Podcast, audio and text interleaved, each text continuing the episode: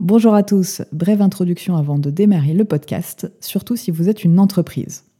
Si vous souhaitez mettre en place des actions de sécurité mais que vous ne savez pas lesquelles, identifier votre dette sécurité mais vous ne savez pas comment, ou tout simplement initier une démarche de gouvernance de la sécurité mais sans budget, découvrez la toolbox sécurité de B4 Security. Vous y trouverez des actions simples et concrètes sur les mesures de sécurité à mettre en place et le tout gratuitement. Je vous laisse accéder au lien en description pour en savoir plus. Très bonne écoute.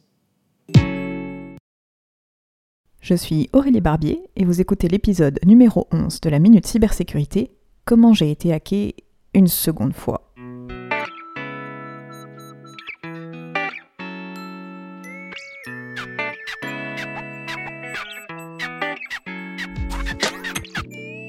Bienvenue sur la Minute Cybersécurité. Je suis Aurélie Barbier, je suis entrepreneur, experte en cybersécurité, et sur ce podcast, je vous partage toutes les semaines des notions simples de cybersécurité que vous pourrez vous approprier et appliquer tant dans votre vie personnelle que professionnelle.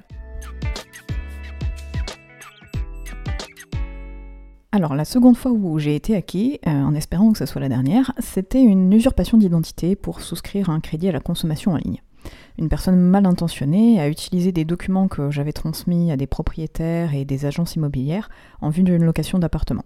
Il y avait des copies de ma carte d'identité, bulletin de paye et avis d'imposition. Ce n'est que quelques années après l'usurpation d'identité que j'ai pris connaissance de cette fraude, puisque j'ai reçu un courrier d'huissier de mise en demeure pour rembourser ce crédit.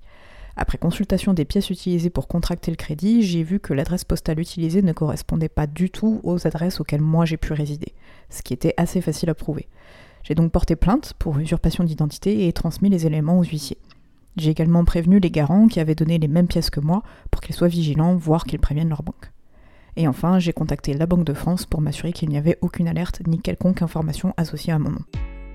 Pour mener à bien cette attaque, deux scénarios possibles. Soit les personnes à qui j'ai transmis les pièces en direct ont directement utilisé ces pièces pour commettre l'usurpation d'identité, soit il s'agit d'une fuite de données d'une des agences immobilières à qui j'ai déposé les pièces, ils ont pu être vérolés ou les boîtes mail piratées, les éléments d'identité ont pu être récupérés et revendus, puis achetés par une personne malveillante qui, elle, aurait souscrit au crédit. Il n'y a donc peut-être pas eu malveillance de la part des personnes à qui j'ai confié les données, mais il y a clairement eu négligence. Ce qui aurait pu avoir des conséquences beaucoup plus importantes pour moi, comme être fiché à la Banque de France, interdit de prêt, ou encore des contraintes par rapport à mon travail.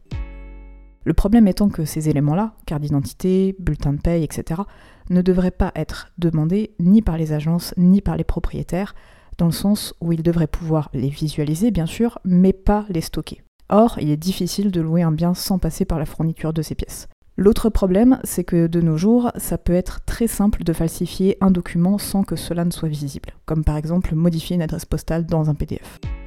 L'important pour les destinataires est de pouvoir visualiser l'information, mais pour vous, c'est qu'elle ne soit pas réutilisée.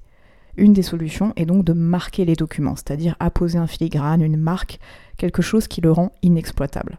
Pour être efficace, je vous conseille de partir d'une photo du document que vous allez annoter, si possible à la main, pas au clavier, ce sera encore mieux, en précisant le destinataire et la date d'envoi. La notation doit prendre tout le document, mais laisser les informations essentielles lisibles. Pour ça, vous pouvez jouer sur la transparence de la couleur que vous utilisez par exemple. Autre méthode, si votre document est en version papier, c'est annoter la copie papier, toujours avec le destinataire et la date d'envoi, et toujours sur l'ensemble du document, puis d'en prendre une photo. Encore une fois, les PDF sont plus facilement falsifiables, donc il est conseillé d'utiliser plutôt les photos. Si vous transmettez les éléments par mail, je vous conseille de garder le mail ou au moins la trace de l'envoi. Enfin, vous pouvez demander au destinataire la suppression des éléments dès que reçus et dès qu'ils ne sont plus nécessaires l'application de votre droit à l'oubli sera très facile à faire appliquer auprès des entreprises puisqu'elles sont soumises au RGPD. Et oui, le RGPD, ce n'est pas que les cookies à accepter sur les sites, ce sont aussi des droits à votre disposition. Si vous optez pour l'option de partage via un outil en ligne, n'oubliez surtout pas de supprimer le partage dès que ce n'est plus utile.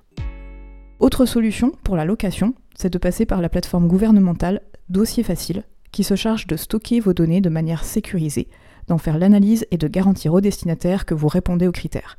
Vos pièces ne peuvent donc pas être réutilisées.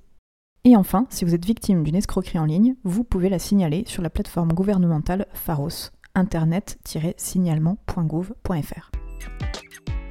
Alors bien évidemment, ce n'est jamais très agréable de subir ce genre de désagrément. Mais j'espère vraiment qu'en vous le partageant dans ce podcast, ces enseignements vous seront également utiles à vous. J'espère que le sujet vous aura intéressé. N'hésitez pas à mettre en commentaire vos questions ou les sujets que vous souhaiteriez que j'aborde. Et n'oubliez pas de vous abonner au podcast pour être notifié des épisodes à venir. Je vous retrouve prochainement pour un nouvel épisode de la Minute Cybersécurité. Utilisez des mails différents pour être cyber résilient. À très vite.